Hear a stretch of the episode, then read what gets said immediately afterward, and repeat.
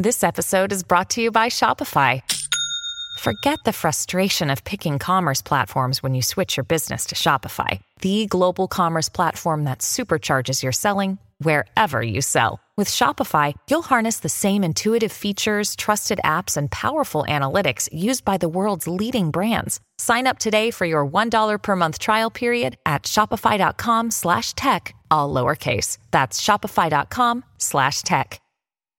Hey, welcome to this hour of the program, friends. Rob Breckenridge with you here on a Tuesday afternoon. We got a lot to get to. We'll get to your phone calls uh, as well. Want to begin this hour, though, with a look at the wild ride that cryptocurrency has been on over the last couple of years. And yes, it was a ride that made a lot of people a lot of money, but was also a ride that cost a lot of people a significant amount of money and left the future of crypto really uncertain. This is all explored in a new book.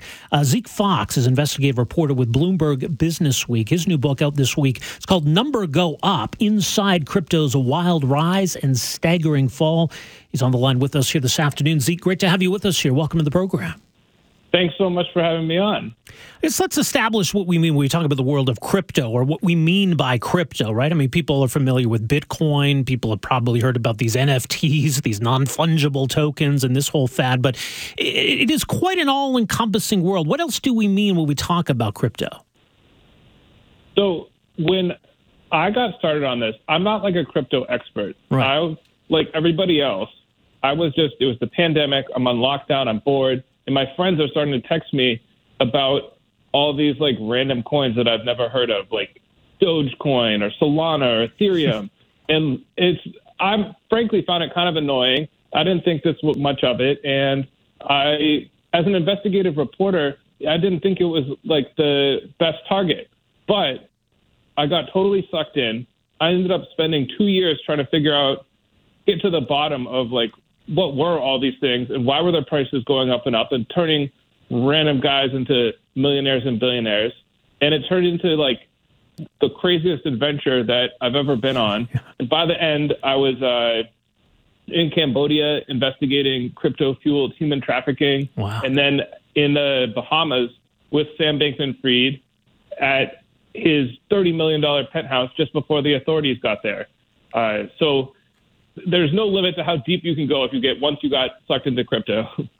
Yeah, that's the thing. And I mean, you know, to understand what it is, I, I guess in a way it's intended to be a currency. In another way, it's kind of like a, a, commodity. I don't know. I mean, is it is it both? Is it something else? How, how do we define even what this is? So it's easy to be like overwhelmed by all the technical talk. Yeah. But I think like what this really is is a way, a story, a way for whether you're the crypto guy is like a hustler or a true believer, it's a story that you can tell people to get them to send you lots of real money and so that you can send them back these like made up tokens. And I think that a lot of this like mumbo jumbo around the technology can really just be like is best ignored. The title of the book uh, sort of speaks to all of this number go up because for a long time that's exactly what it did. And that's how people in the world refer to it that uh, it was going up and I guess it was just going to keep going up, or at least that was the claim. That was the argument, right? Yeah. I mean, for a couple of years there, like it seems like ancient history, but it was like the logic of the financial world had been tossed out the window. And coins that crypto projects that had no that made no money had no plan for making money that like no one could even really explain were suddenly worth like tens of billions of dollars. And people are talking about them like they were the future of art and finance and even like work and life itself. Mm-hmm. um, so it was a lot of people got caught up in this in this mania and you know frankly it was kind of fun. Yeah Well, and as you noted, I mean, it, it does coincide with the pandemic, and it, you know that's more than just a coincidence, right? The, you know, the, the boredom, I guess we could call it, maybe that, that a lot of people are experiencing. I mean, that this proved to be a big factor in, in fueling all of this. Definitely, um, and also the low interest rates played a big right. part. Um, one of the guys who I met early on was Alex Mashinsky, who ran this crypto quasi bank called Celsius. And his pitch was, oh, give us your crypto and we'll pay you up to 18% interest. And I was sitting there wondering, okay, so he's paying 18% interest. How does he make money so that he can cover that? And he told me, Zeke, it's not me. It's not the the banks are lying. They say they can only pay zero percent. They could pay 18 too if they wanted. And now, just a few weeks ago, he was arrested. It turns out he was running a giant fraud. Um, and it's it's truly impressive, like what a high percentage of the crypto companies that I came across have now like blown up and are in bankruptcy or facing criminal investigations. Yeah, and, and along the way, I mean, you meet and, and readers will meet quite a, a, cast of characters. I mean, what is it about the crypto world and, and the sort of people it attracted? So it, it takes like someone who's a bit different to to get into this and to see it through. Because personally, if I bought, you know, a Bitcoin for a thousand bucks and it was worth two thousand, I'd sell it and be happy with my thousand dollar gain. Yeah. But in crypto, you've got people like Brock Pierce. He was a child actor who then became a big time dealer of virtual items in video games.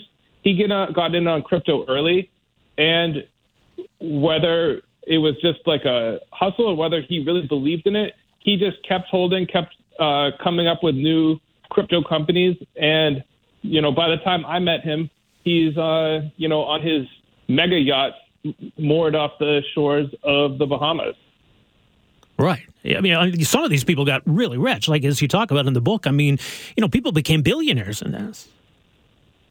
Yeah, I mean, Sam Bankman-Fried. When I met him, he's 29 years old. He's, you know, on the cover of magazines. He's worth 20 billion, um, and he's a darling of senators in Washington and venture capitalists. But lost in all the hype was the fact that essentially this guy he ran a crypto exchange called FTX in the Bahamas. It's more or less like a think of it like an offshore casino where you go gamble on you know Dogecoin or Shiba Inu coin or Solana or Serum. Um, you know, people were treating FTX like you know it might take over Wall Street one day, right. and not that many people were stopping to say like, wait, uh, is this really something we want to encourage? Like uh, regular people going to bet their savings on random coins that they really have no hope of understanding? Yeah, Sam's an interesting guy, and I mean, you, you, know, you paint a, a, picture of somebody who really kind of maybe believed his his own hype, like not your typical kind of uh, Ponzi scheme or or fraudster sort of swindler, but somebody who I, I guess felt he was on some kind of mission. Definitely. I mean, he, as a young man, set out to do good for the world, and he fell under the sway of this philosopher who said, "You know what? You're pretty smart. The best way for you to help the world is to get really rich and give it all away." And like less than ten years after that, you know, he's one of the richest guys in the world. Yeah. And I think he really believed he had a chance to do things like fund the development of safe AI or stop the next pandemic. And when you think that like you're the hero of this sci-fi movie, then I mean I think that makes you dangerous. It makes you willing to take huge risks and to do anything it takes to keep your, you know, crypto exchange, your crypto hedge fund going so that, you know, because you believe that you're going to do good things for the world in the future.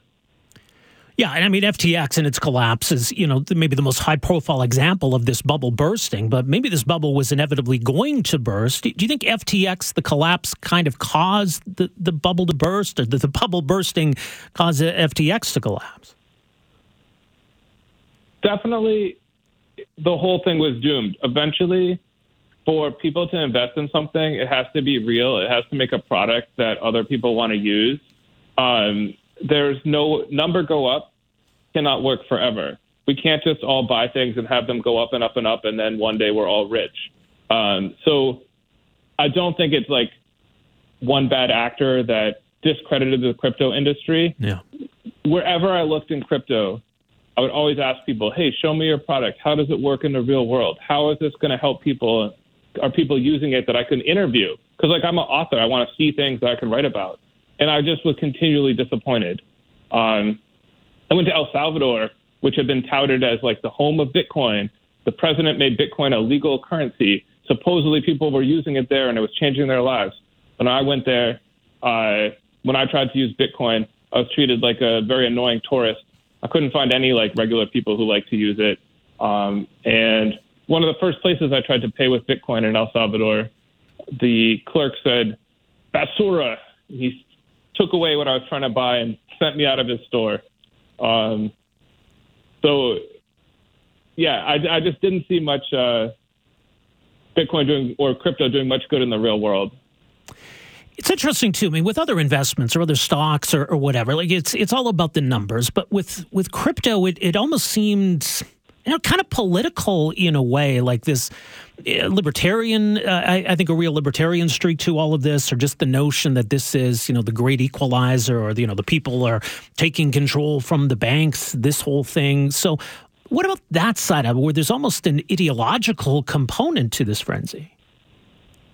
Definitely. And Mashinsky from Celsius, who I mentioned before, was someone who really took advantage of that.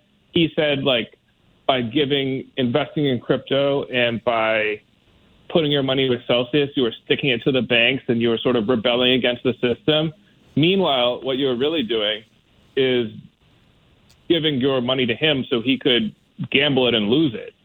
Um, so there were a lot of uh, the crypto story is super powerful, and there are all these guys who are thinking of ways to take advantage of any regular investors who get sucked in there were a lot of well known people that got sucked in. I don't know if that's the right word, but kind of became a part of this and helped add to the frenzy. Part of this story is your own experience in what we refer to as NFTs, these were basically collectibles. I remember seeing Jimmy Fallon on the Tonight Show.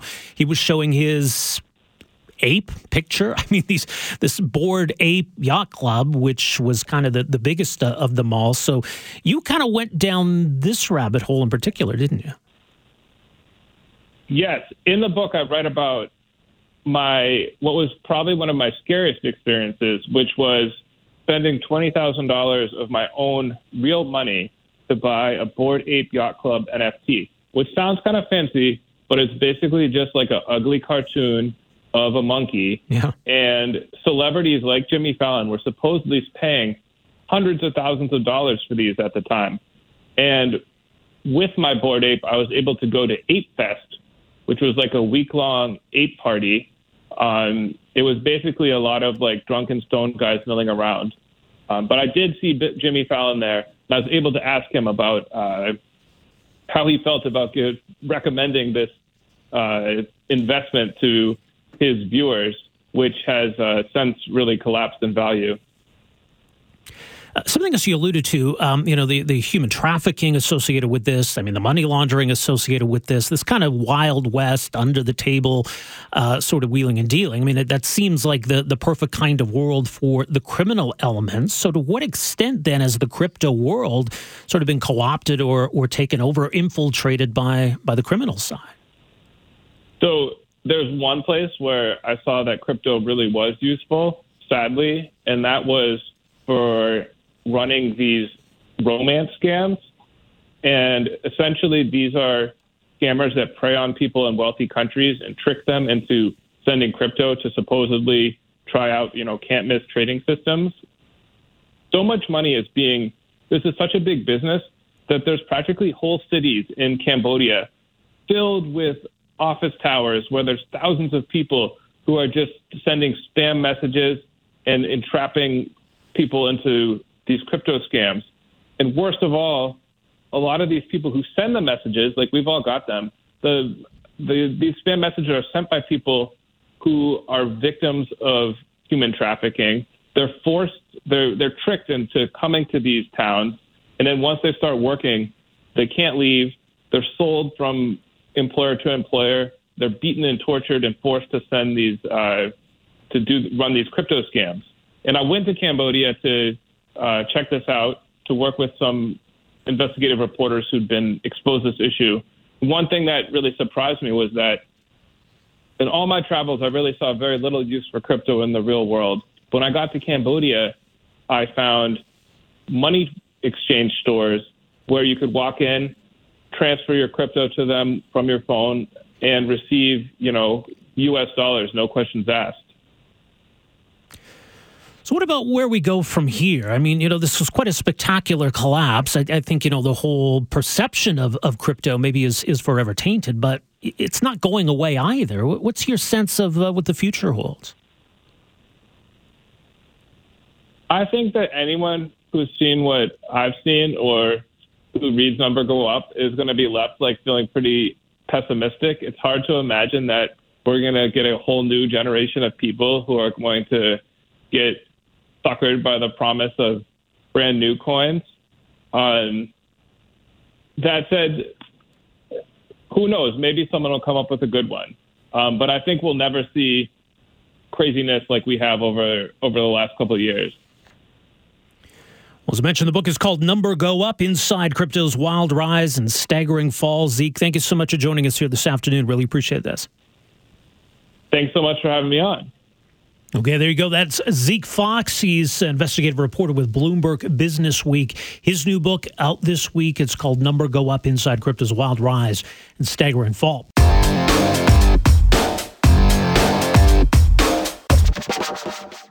this incident is kind of a sad metaphor for Canada in a couple ways. Um, the prime minister has a plane that doesn't work reliably, and he doesn't have a house to live in reliably. Yeah, it is a little bit embarrassing, I got to say, not just for the prime minister, maybe to some extent for the country. Uh, yes, the prime minister doesn't have a residence that he can live in. And yes, at least for now, doesn't have a plane that can fly him home. the prime minister is in India still, even though the G20 summit has concluded, would have been on his way except that his plane encountered technical issues. They had to send a military uh, jet to, to fly over and pick him up. So, not a good look, not good optics, and kind of an embarrassing end to what's been an awkward G20 summit for the prime minister, most notably due to some of the tension that exists between Canada and India, or at least between Justin Trudeau and India's Prime Minister Modi. Uh, back at home, though, uh, there's not much good news awaiting the prime minister. Of course, his party is uh, sinking in the polls, and the, the opposition conservatives, it seems, flying high, especially coming off a weekend convention. So, why do things seem to be going so badly wrong for the liberals right now? Like, nothing seems to be going right on the policy front. I think there are some big issues Canadians are concerned about and does not reflect well on the government. The economy, inflation, housing, especially. Is this something they can turn around? Or is this just a government that's at the end or near the end? Now, joining us uh, for some thoughts on all of this, very pleased to welcome to the program here this afternoon our friend Matt Gurney, columnist and co founder at The Line, theline.substack.com. Matt, great to have you with us here. Welcome to the program. Hey, man, great to be here. Way better to be here than stuck on the tarmac in New Delhi where it's 35 degrees. I mean, it's it's it's kind of a sad commentary in a lot of ways. Um, you know, in terms of our commitment to maintaining this kind of stuff, I think that speaks to military issues, just our, our seriousness as a country. I, it's just and it's a bad look on the prime minister too, isn't it? Yeah, you know it is. Um, I.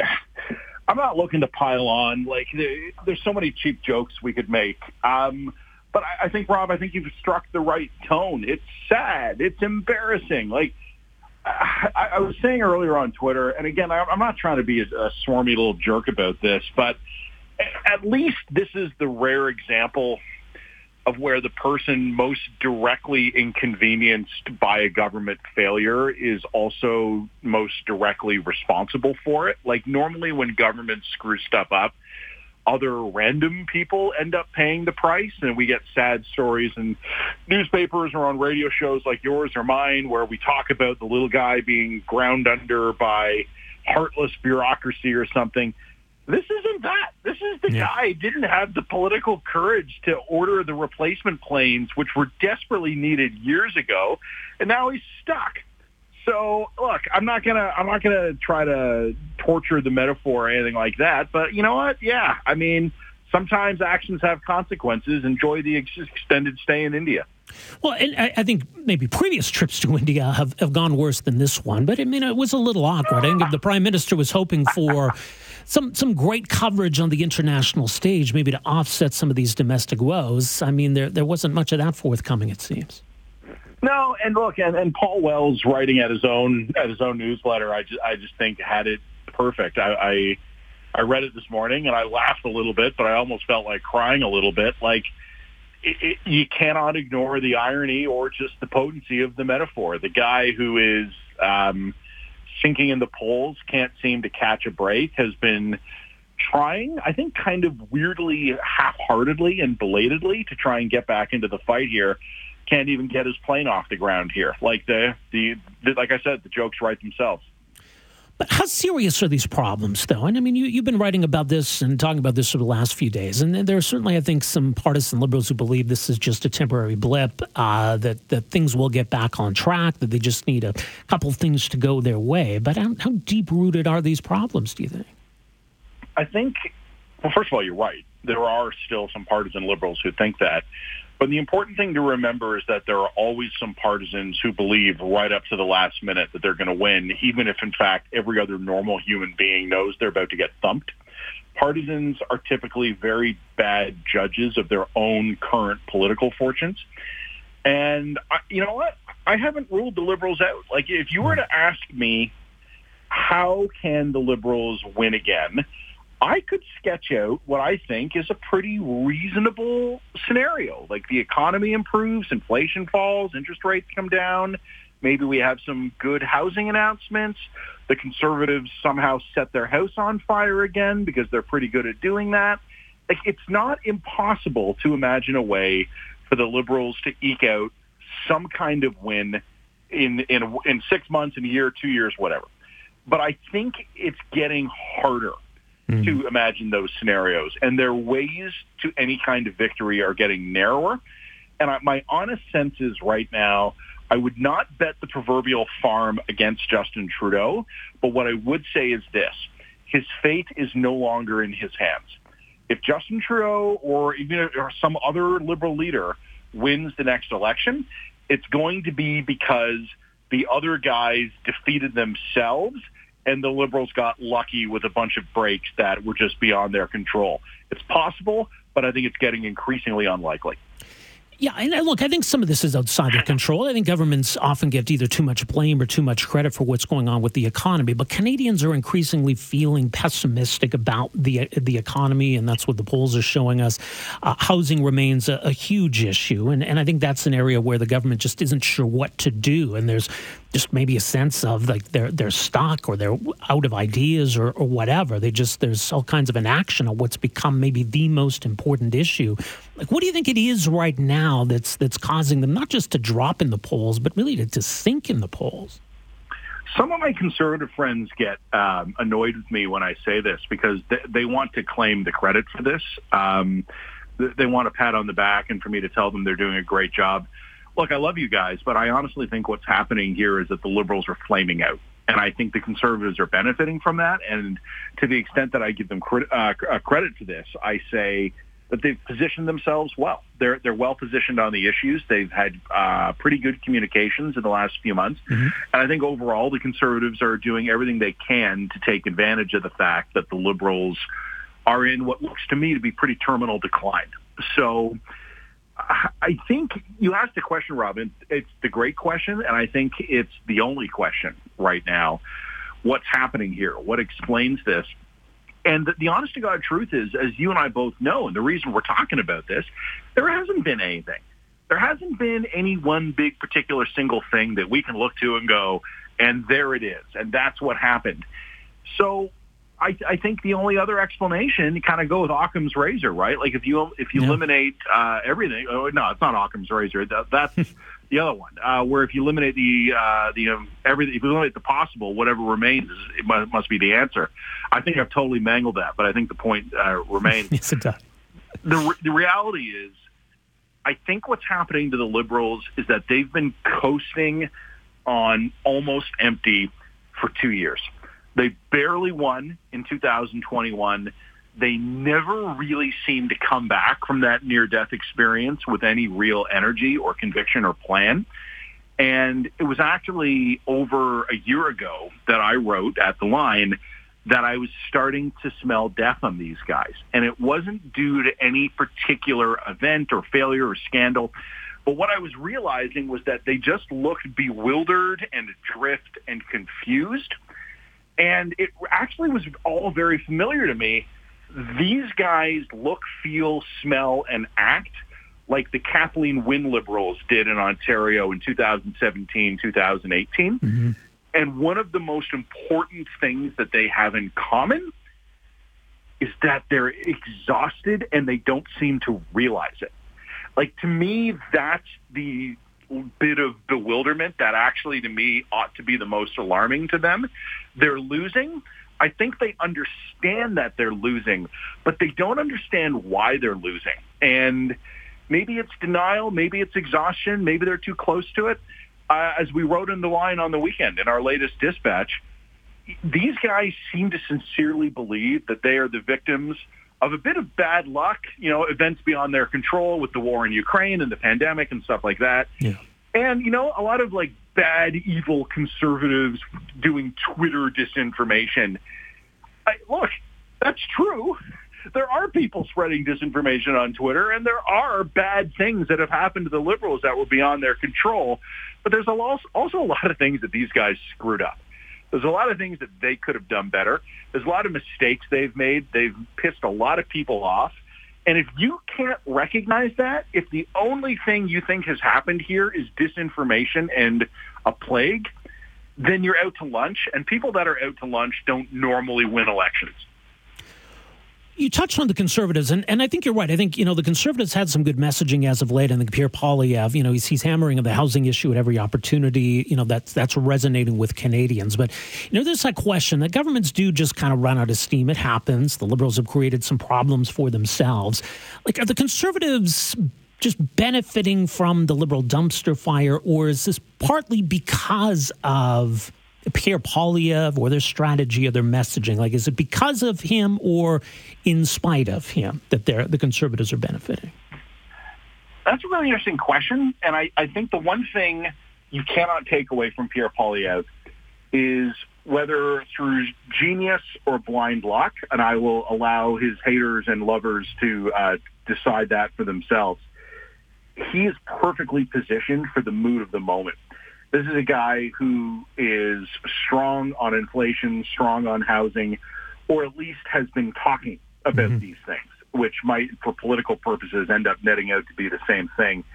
He was talking about inflation when the prime minister was dismissing any notion that he should be concerned about monetary policy. He was talking about inflation when the prime minister was lecturing reporters for bringing it up. He was talking about housing when the liberals wanted to talk about anything else that is a big part of what I think Poilievre has going for him right now. But I really do think, like I said at the beginning, with and with all respect again to my conservative friends here, I don't see this where we are right now as any validation of conservative genius. I think what we're seeing is an exhausted liberal government finally running out of gas. We'll see where it all goes from here. A lot can change in a short period of time in politics, as we all know. But uh, full coverage, uh, of course, on all of this. The Line, that's at theline.substack.com. Matt, always a pleasure. Thanks for joining us here this afternoon. Thanks, bud. Have a great one. You too. Cheers. Matt Gurney is a columnist and co-founder at The Line. Uh, some coverage uh, from the weekend conservative convention and looking at the state of politics uh, in this country right now, where it really feels like the liberals uh, are well, almost imploding, honestly.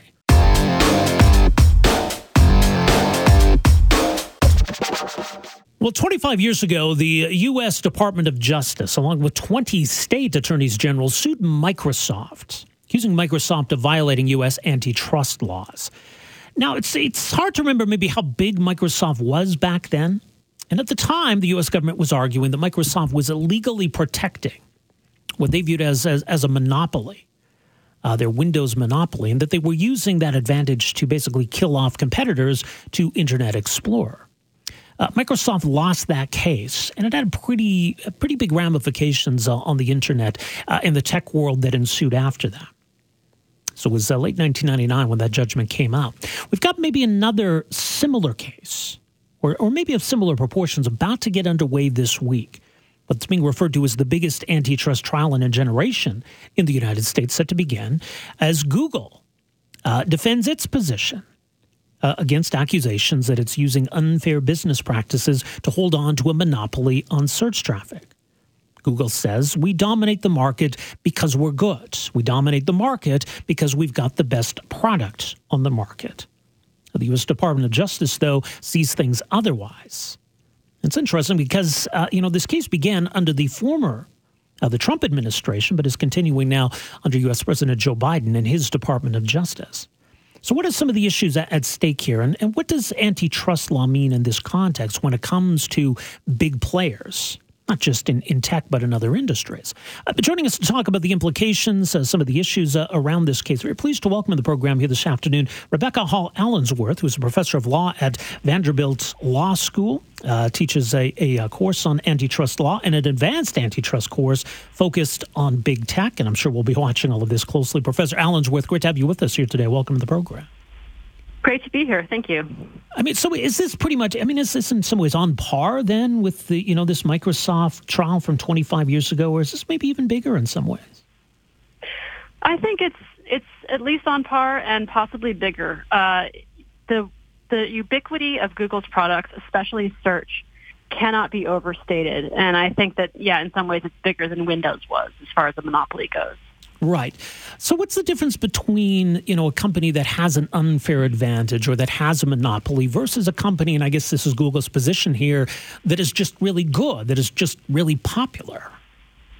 So the antitrust laws in the U.S. require two things to find uh, illegal monopolization. The first is you have to be a monopoly, which means you just have to have a very large share in a well-defined market of the market. And Google, so far in litigation, has not really disputed that, although they could still dispute that at trial. Mm-hmm. The other thing you have to do is you have to have obtained or maintained that market share through something called a bad act. And truly, there's no more specific term in the law than that. Right. There's certain categories of bad acts. Um, and here they're alleging that they did it through exclusive dealing contracts. And essentially the question when you're asking about bad acts or indeed about exclusive dealing is, is this the kind of thing that you did in order to make sure the competitors couldn't edge their way in? Or is this something that you did because you believed it was the best way to deliver the product to consumers? Do the consumers benefit from your behavior? Right. And so, the, yeah, this isn't just about the choices consumers are making, but this is also about the uh, the way in which Google has sought to to stifle the competition. A big part of this uh, that the government is focused on are some of these deals that, that Google has signed with other companies. So, so where does that factor in? Well, Google very much does want this to be about choices that consumers are making. They're going to say, just like you said, that we are big because we're better and they're also going to say that competition is just a click away. So if you don't like Google preloaded on your iPhone, then, you know, you can go through some processes, which I don't even know what they are, right. to put something like Bing or DuckDuckGo on your phone. Um, and if you haven't done that, Google is going to say, it's because you think that Google is better. And the thing that I think this argument misses is that, you know, you said that Google's going to say that they're, they're big because they're great. And I think in search, part of the problem is that they're great because they're big. So you need a large amount of data to build an algorithm that works for search, to build the artificial intelligence that it works on. And Google, through these exclusive dealing contracts, has made sure that no other potential competitor has that kind of data, that access to the consumers to build a competitive product. So it's not enough to say that Google is better than Bing. The question is, do these contracts make it so a company like Bing could never, even if it had the same brilliant engineers and the same great ideas, could never get to where Google is today in terms of quality of the product? the Google has a lot of influence. Maybe even there's there's an intimidation factor when it comes to to signing deals with companies and, and the pressure that then exists to, to be a part of that ecosystem.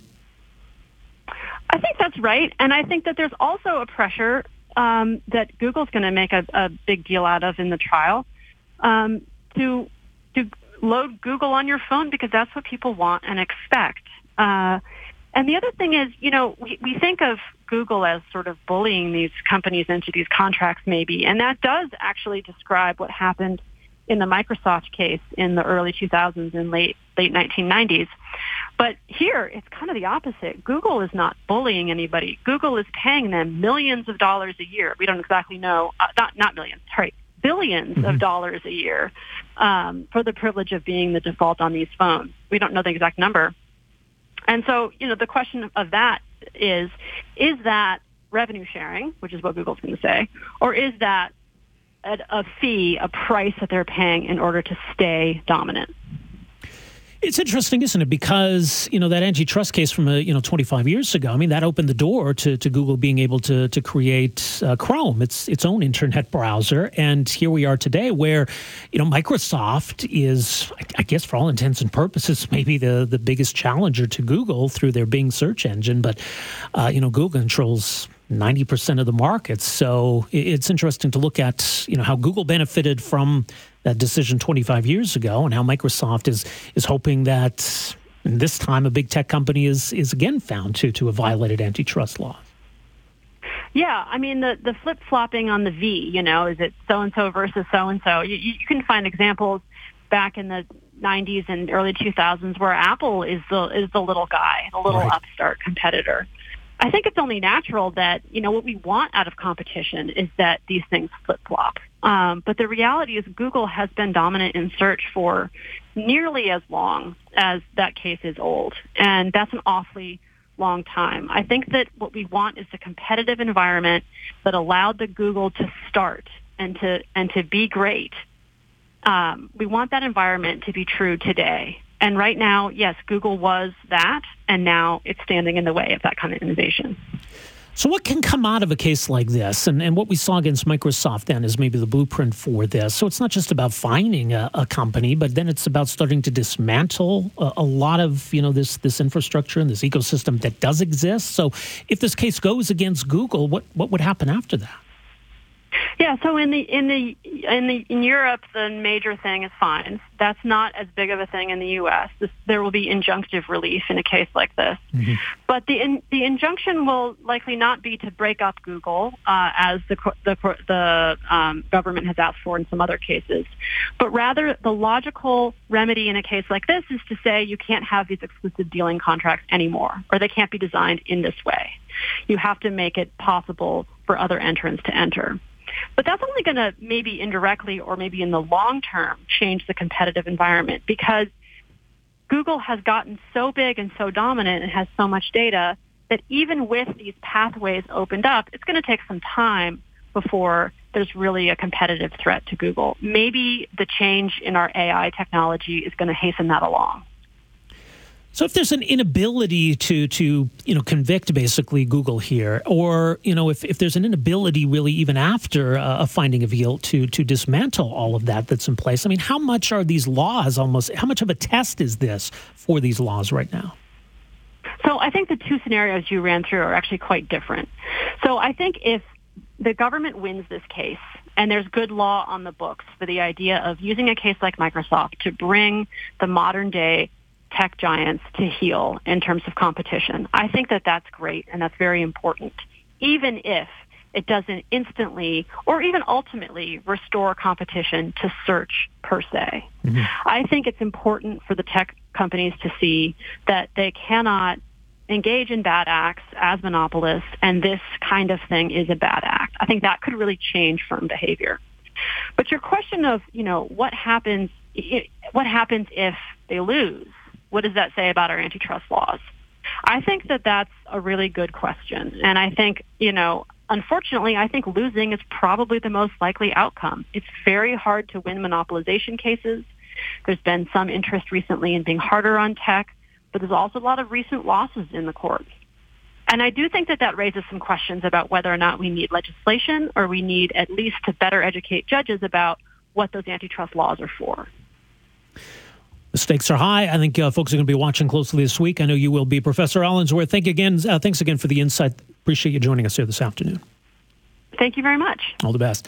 Uh, that's Rebecca Haw Allensworth, antitrust uh, law professor at Vanderbilt Law School. So, kind of an overview of what's at stake here, uh, what it could mean potentially for Google, depending on how this all goes, and some of the parallels to the big case from 25 years ago, where Microsoft came up on, the losing end. And it really opened the door to some meaningful competition when it came to internet browser systems. Uh, Microsoft had quite an advantage back then, and they were pretty dominant when it came to uh, internet browsing. And they sought to use their position to, you know, enshrine basically that, that dominance, to block out any competition. But they lost that case. That opened the door to, to other companies being able to develop their own. Google Chrome as an example. Uh, so here we are, and now we've got it flipped, where Google was the tiny upstart. against Microsoft's dominance in 1998.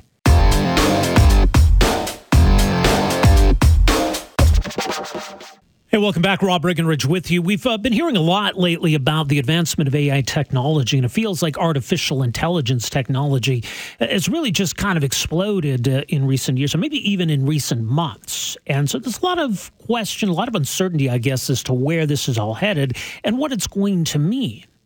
Like, this is the kind of thing that can be really useful and can really even improve productivity. We're already seeing it being adopted in, in various sectors, but with that comes fears about the impact on jobs and disruption to the labor market. And a lot of people wondering is AI basically going to make my job obsolete? Either that that job won't be necessary or that AI technology will basically be able to do it. And it's hard to answer those questions right now but I think there's a lot of assumptions that it is going to be negative, and from that, a lot of calls for government to step in and try to regulate all of this. Now, maybe broadly speaking, there's a need to regulate this technology. But I think we should be cautious about how far we're prepared to go or how far we're demanding government go based on fears. There's a new paper out from the Macdonald Laurier Institute today uh, on artificial intelligence and how big a threat is it to middle class white collar jobs, suggesting maybe some of these fears are overblown or at least unfounded. Joining us to talk more about it uh, is the uh, author of this paper. Joining us on the line here this afternoon is Philip Cross, uh, a Munk Senior Fellow at the Macdonald Laurier Institute. Also spent uh, 36 years at Statistics Canada, focusing on macroeconomics. Uh, Philip Cross, great to have you with us here. Welcome to the program. Well, thanks for having me back, Rob. All right. So, like I say, I mean, it feels like this technology is just growing, uh, you know, quicker than we can really wrap our heads around it. So, how much at this point can we state with certainty about its its current or future impact? Well, that's what I try to look at in the paper. Is you know, put the hype aside. You know, there's always a lot of hype surrounding technology. We saw it with Bitcoin, and that didn't work out, and we're seeing it now with AI. And so, I thought what what I would do in this paper is look at what is the impact right now. Not don't extrapolate in the future. We don't know what's going to happen in the future with precision. Right. But let's look at what's happening right now. We have a labor market here in Canada that the number one problem is labor shortages, not mass unemployment. The number two problem of our economy is chronically weak productivity growth. If we were seeing AI having a big impact, we should be seeing large gains in productivity as uh, as technology displaces persons. We're seeing the exact opposite. And we're also seeing a decline in inequality. We're not seeing the, the kind of increase in white collar unemployment that people worried about, uh, the stealing of middle class, good middle class jobs. Uh, just the opposite, especially during the pandemic. We saw uh, lower and blue collar workers and middle class jobs. Uh, they're the ones where the incomes have gone up the most. So the, conclusion is that on the ground, what is actually happening in the economy today is you, there is no visible impact. What I then do then is compare to what these same people were forecasting 10 years ago. And you go back to 2013, and there are all kinds of uh, forecasts that, you know, we'd all be driving driverless cars now, or sorry, we'd be occupying uh, driverless cars, mm-hmm. uh, that there would be, you know, 50% job losses. And none of that's come true. So if these people, if their track record is so bad, uh, then why are we listening to them? Why are we giving them a credibility that they haven't earned? It feels like we could go back even further. I mean, you know, the rise of, of automation or, you know, the rise of computing technology, mobile technology, the internet, like all along the way, there's kind of been this fear about new technology, how disruptive it might be. But, you know, there's also a lot of upside. You know, maybe some jobs do become obsolete as a result of technology, but new industries, new jobs are, are created. Hasn't that been the experience along the way? Well, and that's the that's the third part of the paper is we look at okay, not just that the experts currently have gotten AI wrong, but people's forecasts of technology going back 200 years to the very beginning of the Industrial Revolution have chronically been wrong. Uh, it goes back to the, uh, you know, the Luddites were the original anti-technology people. Uh, every recession we've ever had has been blamed uh, partly on technology. Uh, Keynes blamed uh, the unemployment of the 1930s partly on uh, on. He was the one that coined the the phrase technological unemployment. So this fear has been around for a long time, and it's never panned out. Uh, in the longer term, it's always been the case that when technology has taken uh, hold in a in a sector or in an economy, it's boosted productivity. Now we haven't seen that from AI yet, right. but if we ever were to see AI have an impact on productivity, it would raise it. And in the past, what's happened is higher productivity has led to more uh, higher incomes and more jobs. Uh, so you know th- that's uh, you know people have been getting technology wrong when it comes to forecasts, as I say, since the beginning of the Industrial Revolution over 200 years ago. And I think a lot of what we're seeing in AI today, the hype around AI or the fear around it, is uh, is exactly uh, just repeating the same mistake over and over again. Which maybe I guess you know it does say something about you know the value of humans, I guess, to put it that way, right? Oh, very much so. Um, that uh, you know, again, people talk about well, we're going to replace. Um, you know, pe- most people will not get on an airplane if there isn't a pilot there. Right. Uh, and the, the computer in the airplane does ninety five percent of of the flying, and yet people understand that you know, if if my plane hits a bird during takeoff, I want a human there to be able to take things over and and uh, deal with emergencies. It's the same thing with driverless cars. I mean, uh, ten years ago, uh, supposedly we were just two or three years away. Well, it turns out that humans do more than just you know conduct a vehicle down the street. Uh, if they're if they're a bus driver, they ensure the safety of passengers. If they're a truck driver, they ensure that that uh, the goods in the in the vehicle aren't stolen. Uh, so people vastly underestimate what it is that humans do, and what humans are best at is the thing that uh, computers have the hardest time replacing, which is uh, using judgment, deploying intuition, dealing with the unexpected. Um, I mean, I just came, drove back from uh, Quebec City. You can get, you don't need Chat GPT to figure out what I was doing in Quebec City. And all the way back, my stupid car, which is only a year old, I think it has the latest technology, and it's just constantly it confuses uh, pedestrians and bicyclists on the side with a with a vehicle, and it slams the brakes on in my car. It's it's telling me that, you know, asking me constantly, just when I hit Montreal two hours away, it says it start constantly starts bugging me. Do you want to take a drip break? Do you need some coffee? No, I need you to stop bothering me so I can deal with Montreal traffic. Uh, so I, I really think uh, that the hype is uh, exaggerated. Well, it's interesting because you know with AI, like other technology, as you say, I mean, there's there's a lot of potential upside and even some potential downside. But you know, we were early on in this AI era, and already we're we're seeing calls for some pretty heavy and interventionist regulation based on the fears, not necessarily the upside. So I think part of the implication of what you're looking at in this report is that maybe we need to be really cautious here about the kinds of regulations we're prepared to deploy at this point. Yeah, and I think a lot of the exaggeration comes from AI proponents themselves, uh, as, I note in the paper that um, you know these are the people who have the most to gain from from putting out uh, exaggerated claims about AI and saying, oh, it's going to lead to mass unemployment and possibly even human extinction. So we're all supposed to be in awe of this all all powerful technology. And in fact, uh, you know, the, the damn thing has trouble driving a vehicle down the street, a task that we uh, allow teenagers in our society to do on their own.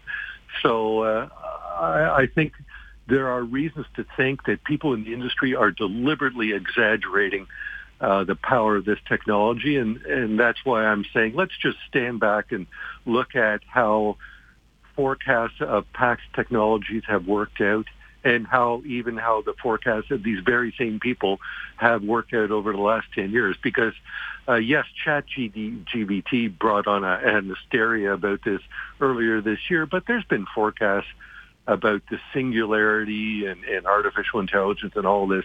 I mean, this has been around for 20 years and it just hasn't panned out. Yeah. The paper's up at uh, macdonaldlaurier.ca. Artificial intelligence, how big a threat to middle class white collar jobs. Philip Cross, thanks again for joining us here today. Appreciate it. My pleasure. Thanks for having me on, Rob. All the best. Uh, Philip Cross, Munk Senior Fellow of the Macdonald Laurier Institute. So, suggesting maybe we uh, take a deep breath on all of this and see how this plays out.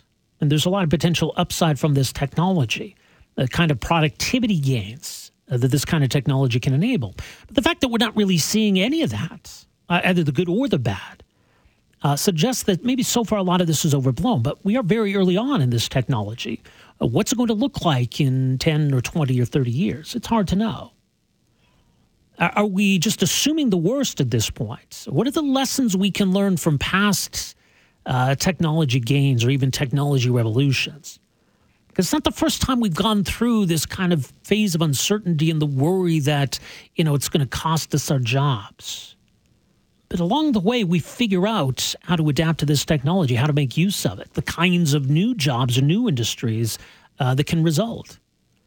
And so overall, despite you know blips here and there, the recessions that happen and that sort of thing, uh, overall employment continues to grow.